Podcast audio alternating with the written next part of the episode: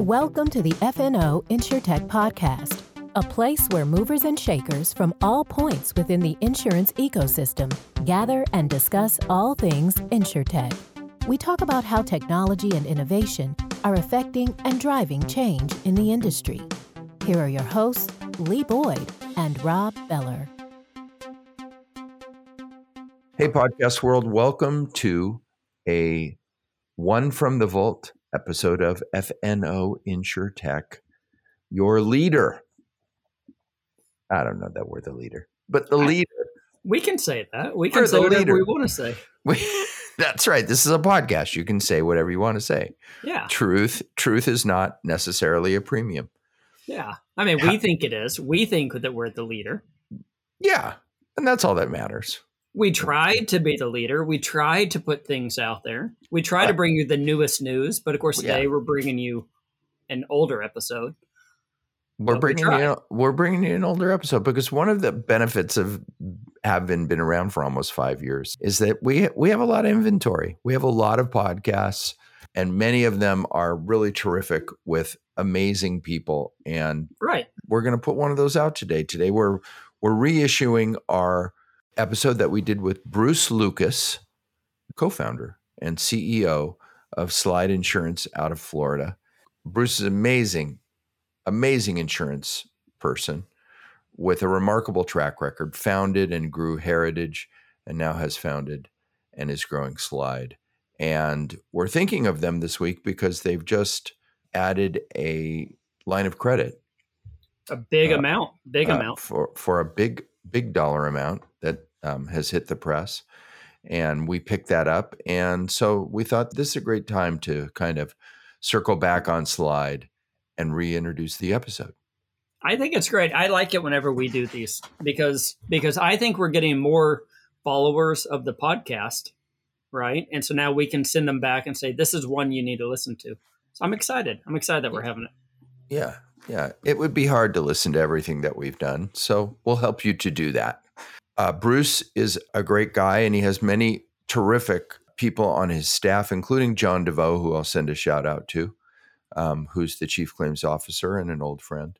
And so we're happy to put this one back out. Let's do it.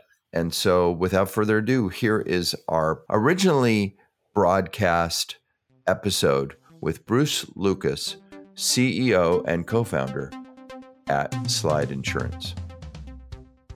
Hey, everybody, we're here with our guest. It is a privilege for us to have a, uh, a guy who just can't get away from insurance no matter how hard he tries. And he's done a pretty good job of trying to do that. We have Bruce Lucas, the founder and CEO of Slide, his latest incarnation in the insurance business, with us today from Tampa, Florida. Tampa. Home of hey. insurance. What's the weather like in Tampa today? It is beautiful, sunny, and I bet you ungodly hot outside. That's exactly so what words, I would expect. Pretty much like every day in Tampa, Florida. For the most part, especially this uh-huh. time. I was in Tampa about a month ago, and uh, I stayed in this hotel that was like I don't know twenty stories or something, and I was up high, and I watched this a massive thunderstorm roll mm. through. Does that happen every day? Every day, every mm-hmm. afternoon, between four and seven, it, it's a thunder shower here. Okay, something has to bring you claims, right? We'd get bored without it. so let's jump in, and we want to talk about you. We want to talk about wh- where you've been and what you've done, but but let's start with Slide. Sure. Um, since uh, you're talking to us from the beautiful and palatial Slide offices mm-hmm.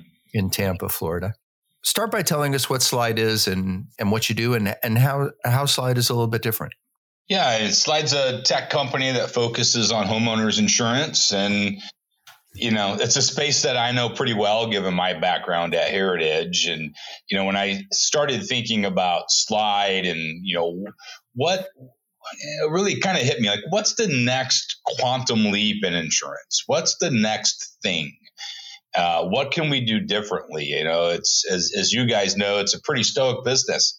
It really has not evolved or changed very much at all in the last 40, 50 years. It, it right. looks and feels the same way. And, you know, I, I personally believe that the way insurtechs and old, you know, more stoic insurance companies underwrite risk is backwards. They, and what I mean by that is they're, they're underwriting in reverse. They're binding a policy today based on loss experience from two years ago, from reinsurance costs from a year ago. And they're kind of in this negative vortex of underwriting at a loss because they can never get enough premium to capture the risk that's here today and for the next 12 months. And so as I thought about Slide, I thought I, I, I want to turn that on set. I want to be the first prospective underwriting company in the insurance industry. And I want to do that leveraging big data because data doesn't lie, numbers don't lie, and automate the underwriting process using some state of the art AI approaches um, based on that data set. And that's how Slide was born. So yes, we we do homeowners insurance. That's our bread and butter. We've got around 400 million of in-force premium, and things are going well on that front. But the tech development to kind of change the underwriting strategy is what I'm most proud of. And uh, I think it is. I think it is a quantum leap in the industry, and time will tell. But we're feeling pretty good about what we're building here. And so tell me a little more about that underwriting strategy. You're saying you're looking at a at a proactive look, right? Whenever you're you're underwriting these risks. I guess when somebody comes to you and says insure my home, what data points are you looking at? We look at the data points around the insured and the structure. And then okay. we, we do things that, you know, a traditional insurance company would do as well. We pull claims histories. We you know, we, we look at, you know, did you have coverage in place before? And sure, you, you have you know, to do that. Underwriting steps, right? We'll we'll look at um, insurance scores, which have a component of credit built into them, but primarily we're we're looking at how that particular insured. When you look at the data of who they are and the data of what the house is, how does it compare to underwriting history of other policyholders who look like that person and that risk. So we have an absolute, I mean, it's not even a, a, you can't even say it's a lead, it's an insurmountable amount of data compared to the rest of the industry. We have a $5 trillion TIV underwriting data set and 20 years of historical claims information. And so that gives us the opportunity to look at someone today and find people who are like them, have risks like them over time. How did those policies perform? Where were they priced? What kind of coverages did they have? What was the claims frequency? What kind of claim losses did they have? And it gives us a much fuller picture on who the person is, what the risk is, and what that risk is going forward. And that's what we're underwriting to. you're very careful in your marketing to refer to Slide as an insure tech. Is yes. that what we're talking about here? Absolutely, because we we lead with our technology and we lead with the tech being the underwriter. And you know, a company of slide size right now, you know, with 400 million of revenue, you should have 40 to 50 underwriters, right? We have we have yeah. six. Oh wow! Six you know we're automating so much of the insurance process it's it's the things that you know generalists or the consumer just have no understanding of frankly most of the agents don't even understand it but i mean we're automating exposure management we're automating how we progress throughout the year under our reinsurance treaties we're automating model refreshing. And you know we use AIR as our base model and we compare our ai against AIR and you know we we process automate and update our ai daily. And we let that ai kind of run side by side with AIR to to kind of prove out the modeled results make sure that we're we're still accurate but it's it's all about the tech i think the tech is what is going to transform the industry and so we're we're absolutely proud to say that we're one of the leading insure techs in the country so I, I have to ask you since you brought it up how's AIR doing they're doing good in comparison. Yeah. yeah. In comparison. Yeah. Uh, well, so we're running right now right around 98 to 99% credibility with AIR. Relative to them, right? Yes, relative to them. That's that's, so that's in, fabulous. in in in some of our states we're 99.9% accurate with the AIR model. So it doesn't work when you're 70% accurate. You've got to be, you know, mid to high 90s in terms of your accuracy, but what a tremendous lens that is into the risk to understand at point of sale what the risk is, what what the real cost of that risk is on a prospective basis for the next 12 months. And then you can do things to, you know, automate that process, decline risk, bind risk, consent to rate, whatever it is. But you want to make sure that you're underwriting at a profit. Wow. And I think that's what's missing in the insure tech industry. Well, uh, yes, clearly. clearly. Yeah, the lack of profit. I think Slide is the first and only full stack insure tech to ever even turn a quarterly profit. Congratulations. Wow. We've done it two quarters in a row, and I'm pretty confident we'll be profitable this year. Um, but it just goes to show I mean, you really need to have real insurance discipline behind the scenes. Um, and you have to develop technology that enhances that insurance discipline and makes the model more efficient and more profitable. And, you know, when you do better, you can reduce rates and then the consumer wins. And you'll pick up more market share. But you're picking up market share. Our goal is pick up market share on scale, but have it be, you know, profitable based business. It always surprised me, and at, at some point it probably shouldn't have. Whenever I would run reinsurance models over my portfolio at Heritage, inevitably what I'd find is that, hey, over the last month or two months, I've let in a whole bunch of risk here that is just losers, right? They they will never generate a profit because the reinsurance costs are just too high. And that's your single largest expense as a coastal insurer. And you know what you're really doing is you're getting a basket of winners and losers, and you're hoping in the aggregate that you have more winners than losers, and then you eke out a small underwriting profit. And for me, I'd rather take some of the risk out of the model, particularly in places like Florida, and I'd rather focus on more profitable business that is accretive to the P&L. I've always been a profit-based CEO. I made a profit every single year at the helm of Heritage, and that was what nine, ten years in a row.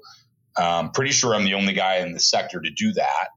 And, you know, that's our focus here. It has to begin and end with being a profitable company. And I think that's what's missing in the insure tech world. You know, lack of domain knowledge, lack of understanding of the insurance model, and therefore tech that doesn't do anything to expand it and, and turn a profit. You started the company, you started writing, I guess, with the former St. John's book.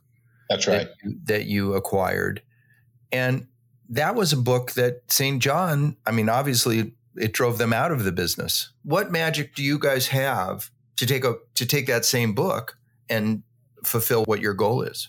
Yeah, that's a great question. And you know, when you look when I looked at St. John's and just by way of background, I mean, I've done more coastal M&A than any CEO in the sector in the last 10 years, right? I'm extremely active on the M&A side. Every M&A transaction I've ever done has been profitable.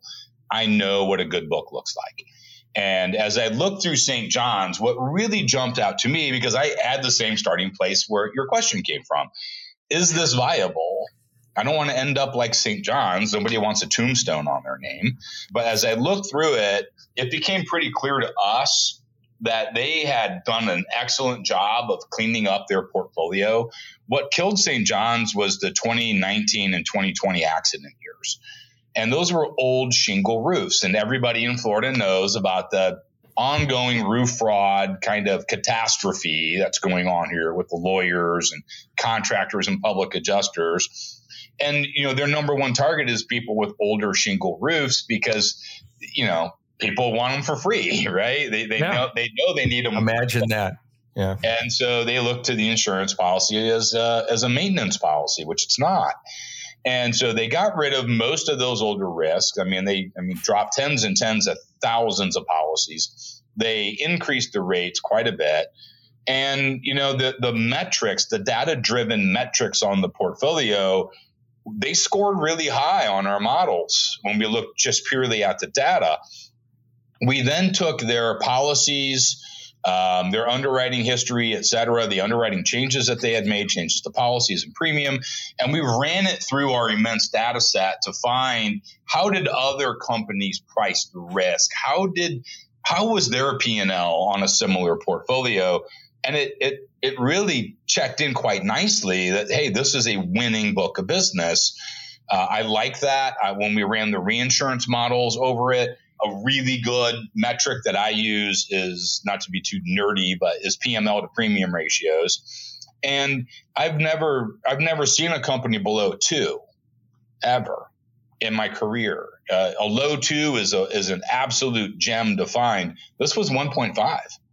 Wow. And and it was like, wow, I've never seen that. Now, hey, you know, reinsurance rates up at, at six one, so you give some of that back. But um, at the end of the day, it means that at least on a model basis, it's a good distribution of risk, newer risks, newer roofs, all those things bear out in the data. Um, turned out to be an excellent book of business, and you know, to our credit, we've already turned thirty three million dollar profit through the end of May. Congratulations. So we're doing something right. Our models work. Um, and you know we didn't have quota shares and other things that that those guys had that really were quite punitive to the P&L but um, portfolio is continues to massively outperform even our models so we're extremely happy with that book and um, it's a good foundation to have and it's nice to have profit in a startup year and yeah. uh, we're off to the races so, how many folks are actually staying with you when Slide buys that book of business? Was there an expectation for people to leave and find other insurance companies? How many are, how many are staying with you? Yeah, we run kind of normal attrition levels where okay. we usually retain between 80 and 85% of the book at okay. renewal. And in Florida, and that includes midterm cancels. And in Florida, that's pretty normal. Is it? Mm-hmm. Yeah, it, that's that's the, the run. Is the book all Florida? Uh, we have some risk in South Carolina, but mainly Florida. Mm-hmm. I wanted to go back to the underwriting side. I was just thinking, is it fair to say that maybe you're replacing some underwriters with data scientists? And so you have a room full of underwriters, right? But instead of having 50 seats, you might have 25 underwriters and 25 data scientists, just to give an example. No, um, it's not a one for one swap. And okay. You know, like I value underwriters, I value underwriting in the insurance process. Underwriters are the heart and soul of the company. It's underwriting claims. That's you live and die by those things. I'd say risk management, reinsurance would be another one.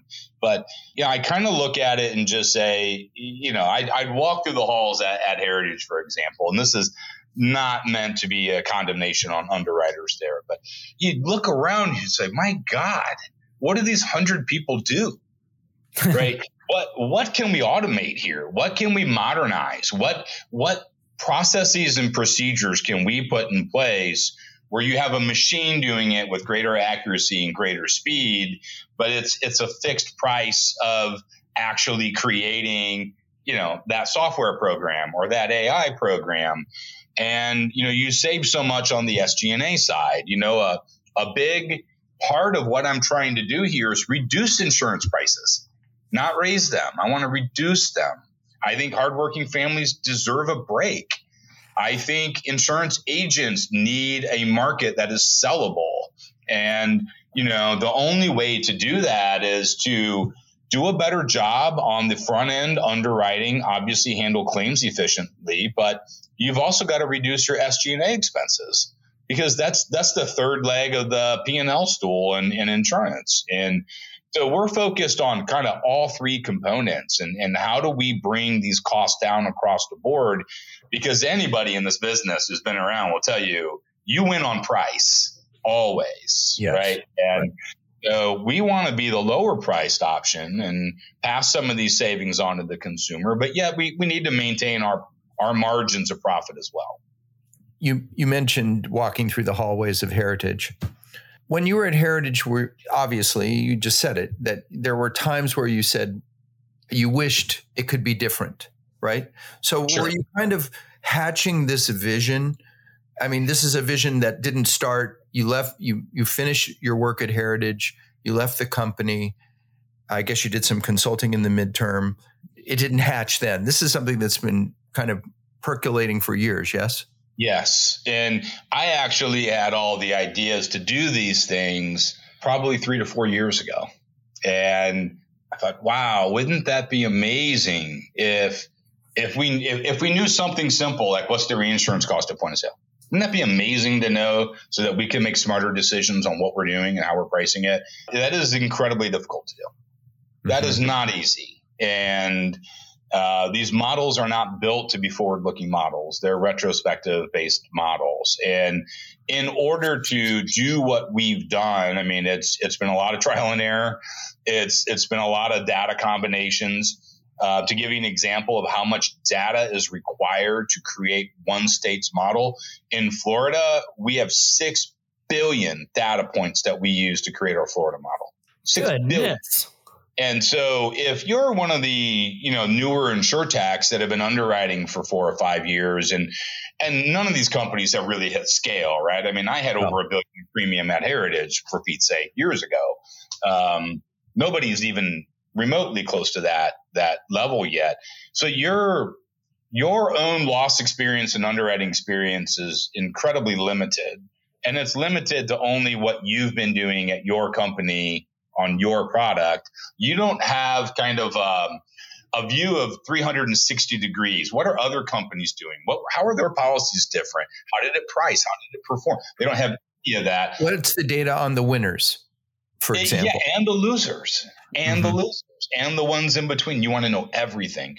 And you need this amount of data, massive amounts of data, in order to even think about building these models and that's why the barrier to entry is is so high to what we're doing and the way we're using technology in the insurance process it's just so different it's brand new and it's a fresh way of thinking about underwriting but uh, I'm sure others are, are going to see how successful it is, and I, I'm sure they'll look to emulate it. But without the data, it's a dead end, and you never hear anyone talk about that. You said that a second item in the insurance ecosystem is is the claim side uh, yeah. to be super important. How is this data and this fresh approach impacting the way you handle claims?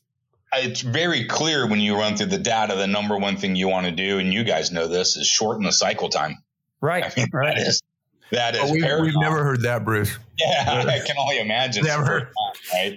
In the last five minutes. Yeah. And so what we're trying to do is to make, and then, you know, the other thing that is not in the data, but I know it because I can feel it. I've just been in this business a long time and, and I know it. And it is communication problems. Oh, yeah. Whenever you have an insured that cannot get an answer on something or reach somebody, the frustration factor goes through the roof, and then they're much more likely to call an attorney or a public adjuster and things can get you know off the rails rather rather quickly.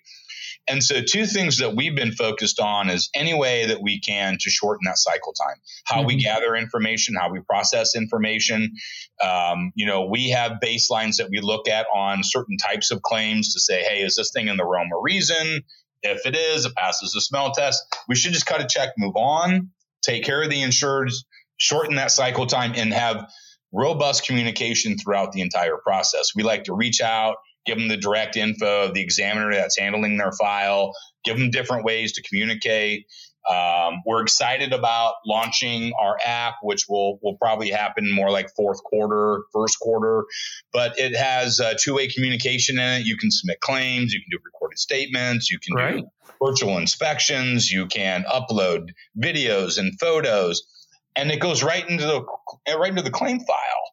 And that way, it, it's not a process where you're emailing something to somebody, they're downloading it, and then they're uploading it to the system to put it in the right file. No, it just goes into the file. Everyone gets a notice that this new information is there. When we receive things, the examiner can communicate back to the insured and say, We've received your estimate we received your photos. Those are the things that I think you you, you look to do in claims. And and I, one final thing is there are just certain types of claims, small claim. They're better just to process automate them.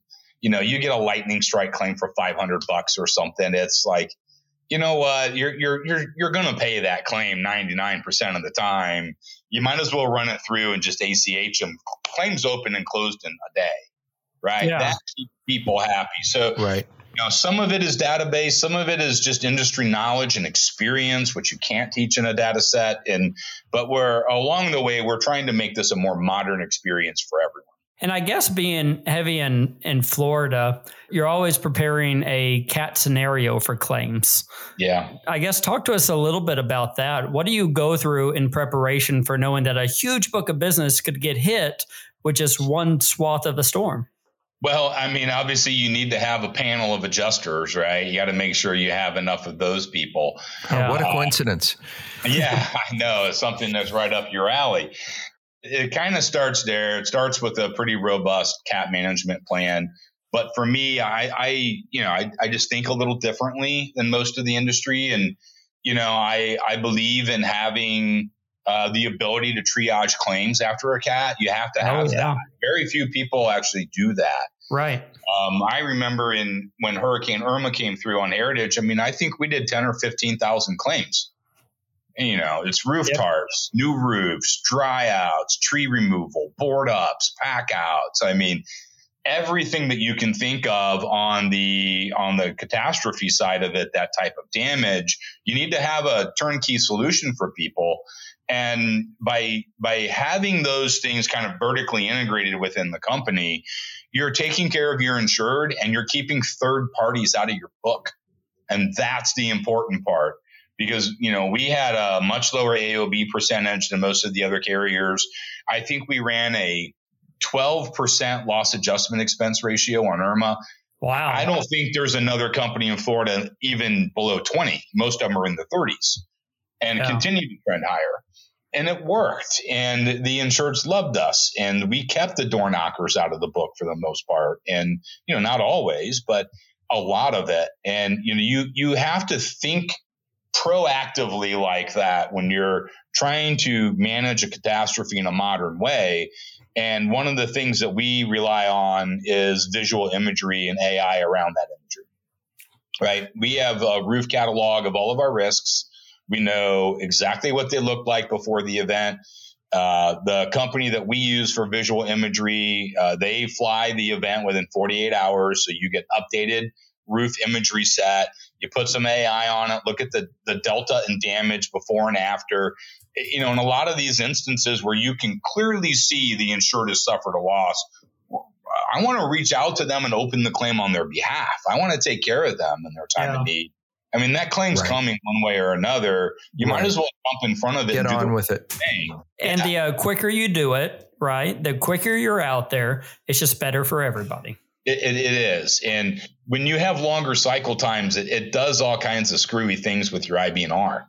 Oh, and yeah. A lot of people don't truly appreciate that. But when the actuaries see a slowdown in, in claim resolution and, you know, pendings are staying open longer, they make you throw up additional IBNR. And, um, you know, so it can be extremely punitive to the P&L. And I just think there's a lot of people out there that just they're, they're operating insurance companies, but they don't really understand the in the weeds details of what their actions do and what that ripple effect looks like. We're thinking about those things all the time, trying to get ahead of them and and, and developing systems, processes, procedures that uh, produce the best results. You know, it's refreshing and a pleasure to talk to um, a serious insurance professional who understands it upside down and backwards and is applying it in the insurtech world. Um, and that's no knock on anybody. There, there are there are others um, too, but I mean, one of the evolutions that Lee and I have been able to see through the years is when when it was all kind of getting rolling, it was a lot of people from outside of insurance who maybe didn't have the level of know-how, and even like you said, the touch, right? Like you talk a lot about that, that you have a feeling, you have a sense. Right. Exactly. that you just get, you, you have to be, you have to do it to get it. Yes. And so it's really kind of cool to talk to somebody who's as tech forward as, as you're presenting, but you're like an insurance, you're a regular insurance nerd right? Mm-hmm. You're- I am an insurance nerd, and everything we do here is just meant to kind of maximize that insurance process. How do you optimize it the most efficient way possible?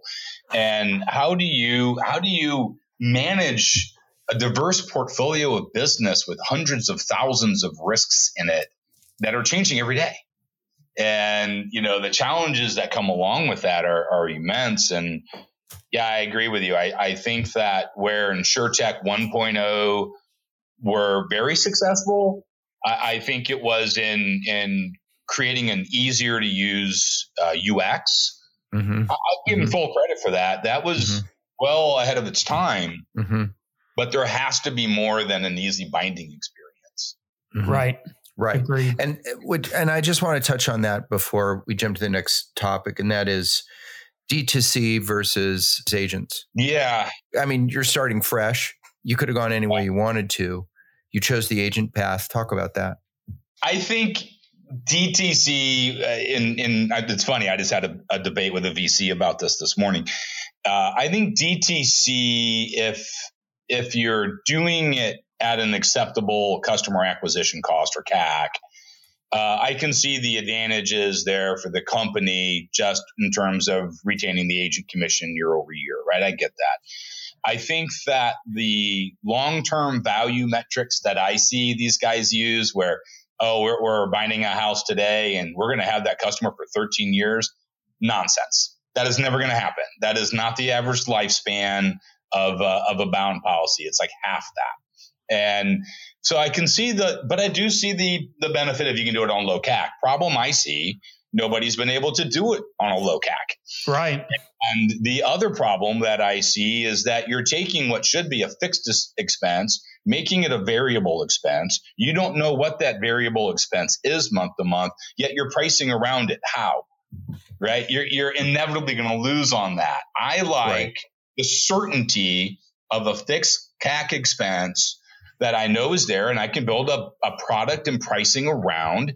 I think agents do a lot of work that people don't give them credit for. They do all totally. the searching on the book. Um, now, that said, we do have an internal DTC component, but we run it like an independent agency. It has you know, if you're binding a policy from Slide, whether through our DTC or through the IA, it's the same price. It's the same availability. There's no special rules for us. It, we're treated like any other agency. And that's because I do have some, you know, outside the box ideas around how to get CAC lower on the direct side. And I'd be remiss if I didn't give it a shot, you know, and, and try, it. it. But but I can tell you that my allegiance and my loyalty is really to the independent agents.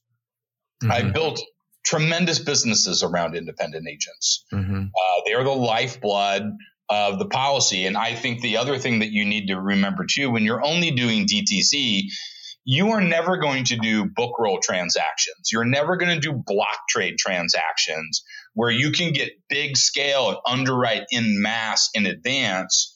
And those things are the lifeblood of insurance companies. I mean, we live for those because you can come across entire portfolios that are attractive, underwrite them and scale.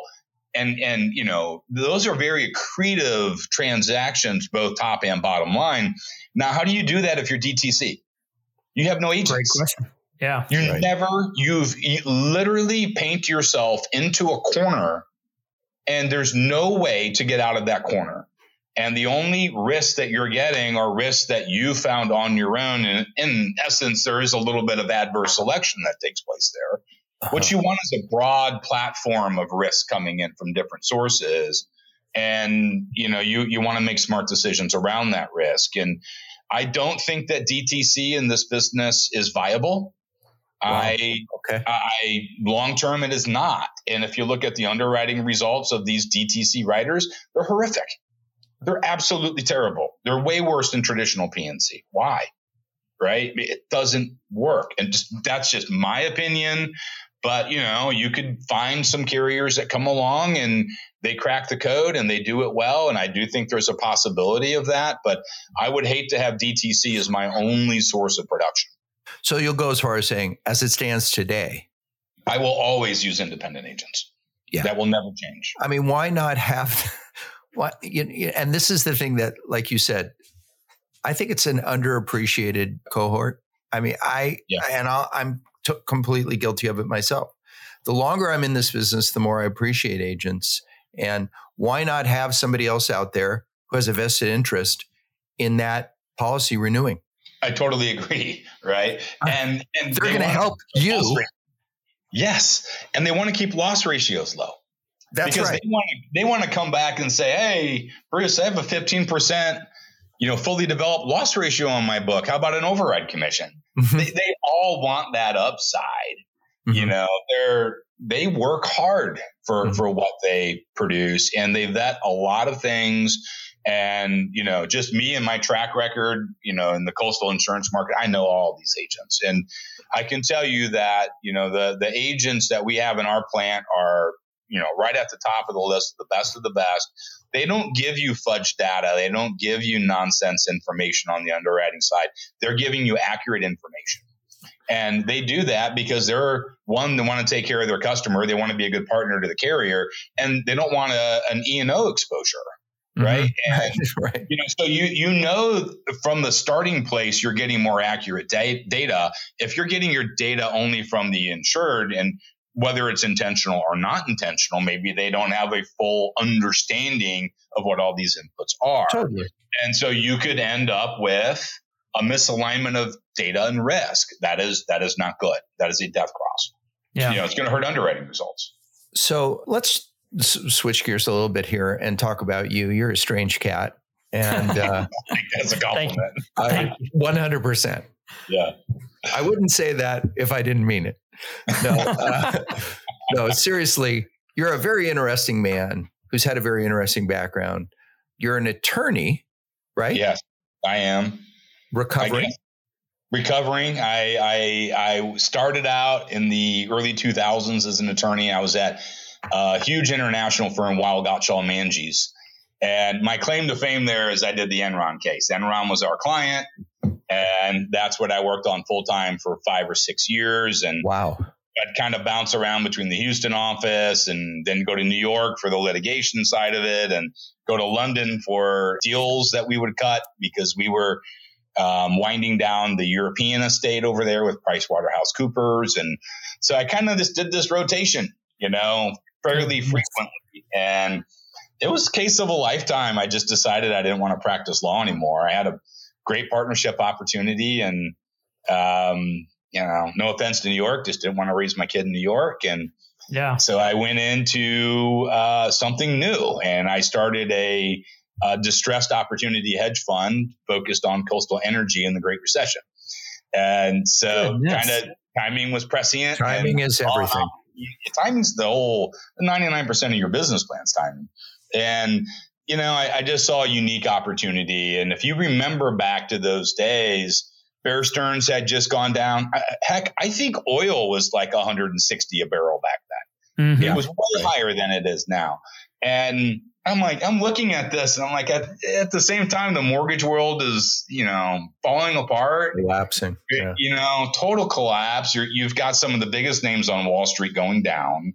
Mm-hmm. There's a recession coming, and when there's a recession, I'll short energy all day. I mean, that's a that's an easy trade, and uh, so I kind of set all that up ahead of time and virtually ran myself into bankruptcy personally and I think that was down to like ten thousand dollars in the bank account. We we struck our first big deal, and you know, rest is history. We killed it from there. Mm-hmm. Uh, but I did that for a number of years. I left and I partnered with some guys around town, and I was kind of like taking a little semi-retirement. You know, I was just tired. Yeah. Sure. One has been sure. my son. I, you know, I'm I'm big into family. And uh, we we tried the banking thing, but it was too boring for me. I, I didn't really want to get involved there. You know, it was just not my thing. And it makes insurance look like high fashion. Space, yeah, it really does. Yeah, it's like the Paris, it's like Paris fashion show compared to that. Uh-huh. Uh, but I'm great with numbers. I'm kind of a like a data savant. I mean, you can give me the numbers, I'll tell you what they say, what they mean. And the numbers that I saw as I started looking at Florida homeowners insurance 10 years ago were absolutely compelling. And, you know, I, I started tracking inflows of capital going into Bermuda on sidecar deals and collateralized re. And I'm looking at this and I'm like, wow, everybody, all these pension funds coming out of the Great Recession, they only had one truly non correlated asset if they had it, and that was global reinsurance that went up every year. And so what happened? You come out of the Great Recession and they all start putting little tiny paper cuts worth of capital into global reinsurance. And that's an ocean at its start, right? So a very small amount there moves the pendulum quite uh, dramatically. And so I developed a thesis around short reinsurance price. And that was in 2011. Between 2012 and 2016, I think on average, uh, risk adjusted rates went down 20% a year, right? Goodness. That's a, that's a home run for profit, right? So I'm good with numbers. I saw the opportunity. I, I jumped in. I literally put my entire net worth on the line, risked it all, and everyone said I'd fail, and we killed it. I think we made 300 million our first three years. We were public in 20 months. Citigroup took us public. We more than doubled the IPO within 12 months. And you know, we we absolutely hit a home run, and I I stayed on there, grew the company to over a billion in annual premium, profitable every single year, 16 state operation, and it started pretty humbly with a piece of paper and five guys in an old doctor's office. Wow. That's awesome. What a story. Fun stories, right? That, that, yeah. that, that was a good time, I bet. Huh? Exciting. They're all good times. They're all uh-huh. good times. I'm equally uh-huh. excited about what we're doing at Slide these days. And I, I think it's in a lot of ways it's just the evolution of that process and mm-hmm. what what's the next level that you take it to. And unfortunately, I didn't feel like I could do it with a legacy platform at Heritage. And um, you know, it's hard to change something when it's that big and yeah. you know, kind of a behemoth. Um, I had to start from from scratch, and you know, that's what that's what I, I kind of see and I feel here is is that you had other options, but Slide gave you a completely blank whiteboard Yes. That you could walk up to. And uh, we had that several years ago when we founded our company years ago in 2011. There was all kinds of legacy issues that didn't apply to us at all because we started we were starting at 2011 when things were yeah. really taking off right? right and and um so but that's been the case here with you is is that you saw that as an opportunity let's let's clear everything off not have to deal with any of the legacy stuff maybe except the the CEO guy, the, yes. the legacy CEO guy. But uh, and and I got to say it here, and the legacy claims guy, Mr. DeVoe. I I got to give him a shout out. hey, there's nothing wrong with legacy people in this business, and you know it's like they they bring a lot of ideas to the table because they've seen it all, and they mm-hmm. they know how to change it and transform it, and you know it's that's the growing trend right now that I see across the insurtech industry, all of them they're starting to hire real insurance professionals. Absolutely. I saw I'm Hippo that too. six months ago, got their nine months ago, whatever it was, not that long ago, got their first chief claims officer ever in the company yeah. system. Right. What? Right. Real insurance people. Yeah. Right. And I think that they're waking up and, you know, they're smart people over there. These aren't dummies at these other insurtechs. They are very bright, talented people. Very smart. But I, I think that what they're seeing now is we need to fortify the insurance knowledge here because you know when you're building technology to to maximize insurance and you don't really have that full appreciation of what the insurance process is at a microcosm level you're you're literally building the bridge to nowhere. And you know they, they need to bring these two things together. For us coming in i had spent a year thinking about the business plan before i did anything yeah. It was a year on business plan, nonstop. Who are my people? How am I rolling out? You know, how am I going to do all these things to change insurance?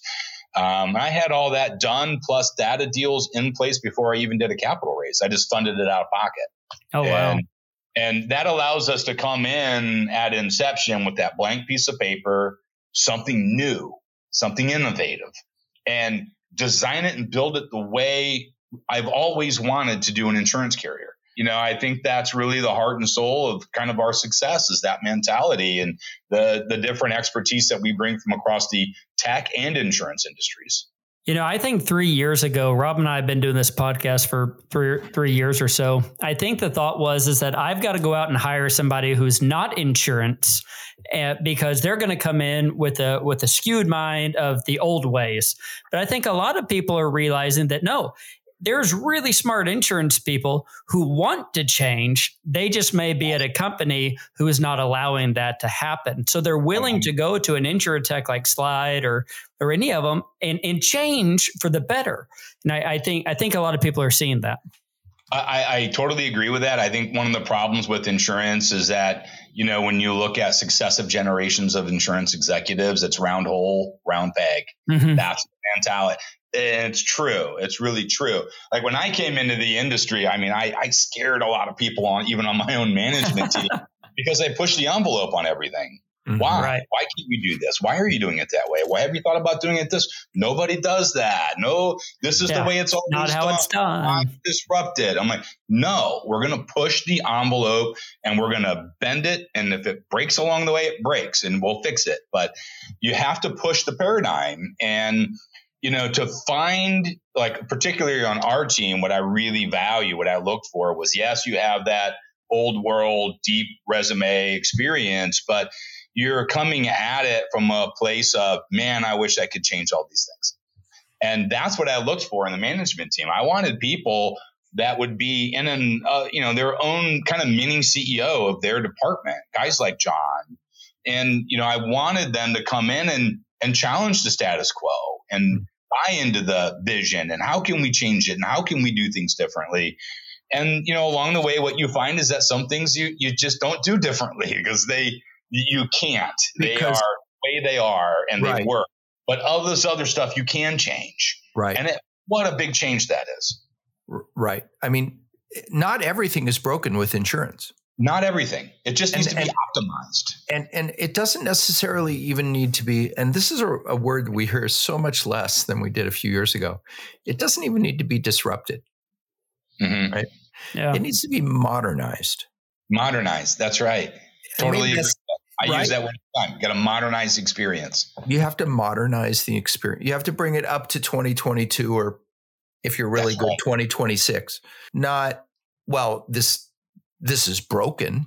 Yeah. I mean, you have companies like we are just kind of hinting at and talking about who've, you know, stamped out the same profit year after year after year after year after year after in this century.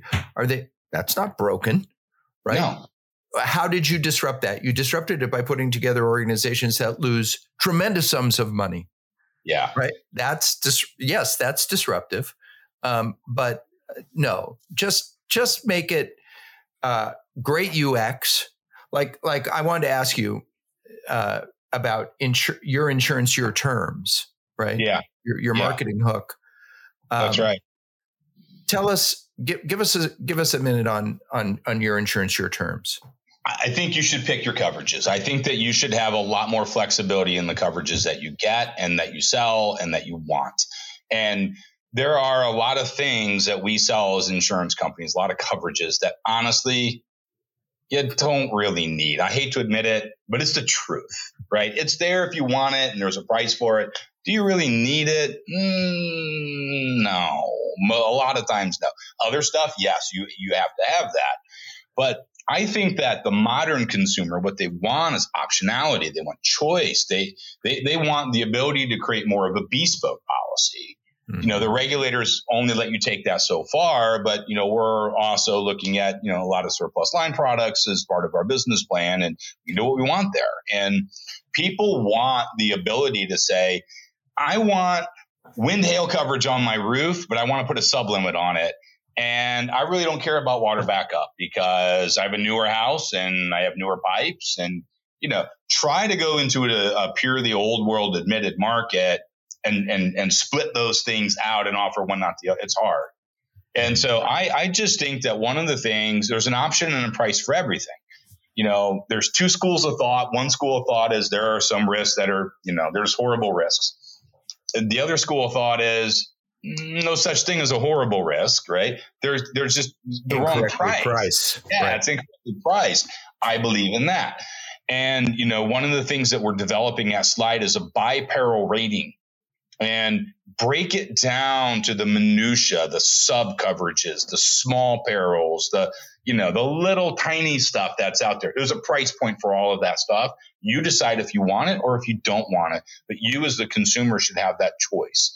So that's where the, you know, your insurance, your terms came from. I wanted to create a bespoke, modern experience for the consumer. The uh, we we you've been so generous with us today and and given us uh, um, more time than we deserve. I guarantee you. Um, I don't think so at all. oh, I oh I guarantee you. I like talking insurance with, uh, with fellow uh, insurance. Yeah, we can ask our wives how much time we deserve. It's, it's really not very. It's very little. So, what's your future ambition? I mean, I kind of hear a guy who wants to, you know, kind of conquer the world, which is, you know, super exciting. Um, you're in uh, just a couple states now, but there's 50 states out there. Yeah. There's a world out there. T- t- tell us where where are you heading? Where are you going? Near term, it's up the East Coast, and I, I believe in that. I I, I think that uh, a lot of Florida players, and including some of the Florida insurtechs, I don't think they truly understand what they're doing when they go west. And mm-hmm. you know, the correlation of cat risk between Florida, Texas, and Louisiana is extremely high. Mm-hmm. And that's not where you want to plant 99% of your business. If you're going to be in Florida, you might want to avoid Texas and Louisiana until you have a more balanced portfolio. Mm-hmm. Um, that's just experience knowledge, right? And like at Heritage, I refused to underwrite Texas or Louisiana. Said, We're just not doing it. I know they're big states, a lot of people, everybody's there. They're all wrong. Trust me. And sure enough, look at look at what's happened in the last three years. Mm-hmm. Yeah, unimaginable losses. They bringing companies to their knees. Huge right? losses, and that's on top of the Florida issues that they have and the Florida concentration issues. And you know, it's just like throwing gasoline on the fire, and you know, there's there's no one there to put it out. So I, I, I really don't see the viability of a business plan that has a big Florida PML and moves west um, for me and what I did at Heritage, I was contrarian. I went up, I crawled up the East Coast. And the reason I did that is because risk correlation is a lot lower as you move north than it is versus you know, going west. Right. Uh, you get uh, colder sea surface temperatures. What that means is you lack the power and punch on the on the cat side. Look at events like um, Sandy, was it even a hurricane? I mean, and at the end of the day, it was a BI risk and it was a flood risk. There wasn't yeah. a wind risk there.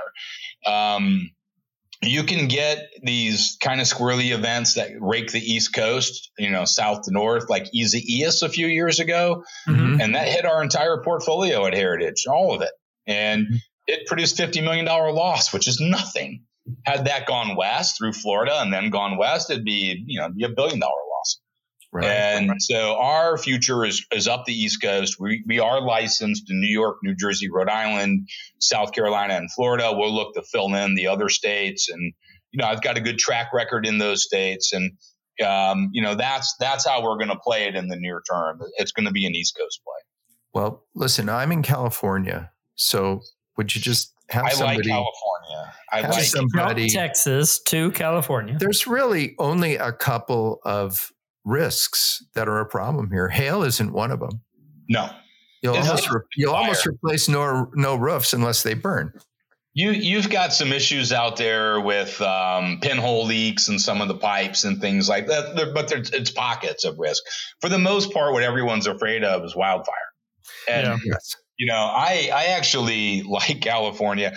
I launched an E&S operation there while I was at Heritage and, you know, I thought, oh, I'm just going to focus on the WUI. You know, those out there listening to this podcast don't know what that is. That's the uh, wildlife urban interface. Right. So it's kind of between an urban area and just flat out, you're out in the forest somewhere. It's called the WUI. And, you know, there's a lot of people who live there, but it's a higher risk of wildfire sure. as a result of sure. all of the, the habitat around there. Mm-hmm. And, and, so I go out there with a business plan. I say, I'm going to do WUI and I like my models and I'm going to do concentric underwriting and do old school stuff that works to this day to, to watch the risk concentration. And what I found was half the risk came in from urban areas. It was like PC ones and twos because they just dropped everything. The admitted market out there just, they just said, we're de risking California. They just dropped everything. Mm-hmm. And so you could walk into areas that weren't even wildfire exposed and get ridiculous premiums because of market conditions, but you had to play it on E&S. And it yeah. was an extremely profitable book of business for us. I, I think that there's tremendous opportunities out here. Unfortunately, you have a bunch of yo-yos like myself running around. And, and so you have to deal with a crazy consumer and crazy government red tape it's the regulation side of it that right. scares me. So if I, you know, if I did it, I'd do, I'd take a page out of my own playbook and do it on E&S paper. And yeah, I wouldn't do admitted out there. I, I think that's that's extremely scary. Well, when you're ready to ride my house, let me know. Okay. We don't. we don't even have a shake. We don't have a shake roof anymore. So just keep that in mind. Mark that down. I will. I will make a note of it. Policy number one. Uh, ladies and gentlemen, we have had the pleasure of having uh, Bruce Lucas with us. Say what what a joy to uh, to uh, talk to somebody who's in the seat that you are, the the junction of tech, data, and insurance. I, I'll speak for Lee, and I'll say that we're both super excited for what you guys can do. Absolutely, no question. Thank you. Well, Thank thanks for having me. I really enjoyed the conversation. Well, you got to come back again because I will absolutely. Um, the, that little contract that you signed before you came on today? Yeah. It's in there. It's, in there. I like repeat Two appearance. Two times. Okay. Thank you. Thanks so much, Bruce. All right. Thank you, guys. First insurtech carrier to make money in its first year. That's a pretty good year. That's pretty good year. Pretty good. Pretty clever. Loved his viewpoint on St. John's, right? Yeah, I mean, I um, think that was the first thing I thought whenever I saw the news. I said, "Why do you think you can do any better?" And he said, "Well, because I researched and I think I can, you know, they already did a lot of the work." Because the numbers showed that, right? Yeah. I mean, it it it's fascinating. Fascinating. Yeah. Now, yeah, I thought it was I thought it was really good. He's got such a great head on his shoulders and he does bring a lot of experience pre-insurance mm-hmm. into this world, but he is yeah. a insurance guy now. He is insurance, he understands it. Um, and he is not afraid to say why do we do that that way. Yeah. Yeah. And he understands all the parts and pieces of the industry mm-hmm. uh, intimately. He knows to put good people around him like our friend John DeVoe and yeah. um, he um, has uh, leveraged something that I, I I loved his presentation. I loved what he had to say. I agree. I liked his T-shirt as well. Do you think I talked him into writing in California? No, I don't think you. You did. don't think so? No, I think I'm he not, was. I'm not very nice. persuasive in that regard. No, no. Well, listen, we thank Bruce for being with us so much. Uh, we thank Alicia Moss and whoever that other producer is that we have, I don't remember his name. Aldrin. Aldrin. What? I'm sorry, I didn't hear that. Most importantly, we thank you, our loyal listener, who no matter when our podcasts get published, you still find them. So thank you. So we'll say until next time. Goodbye, everybody.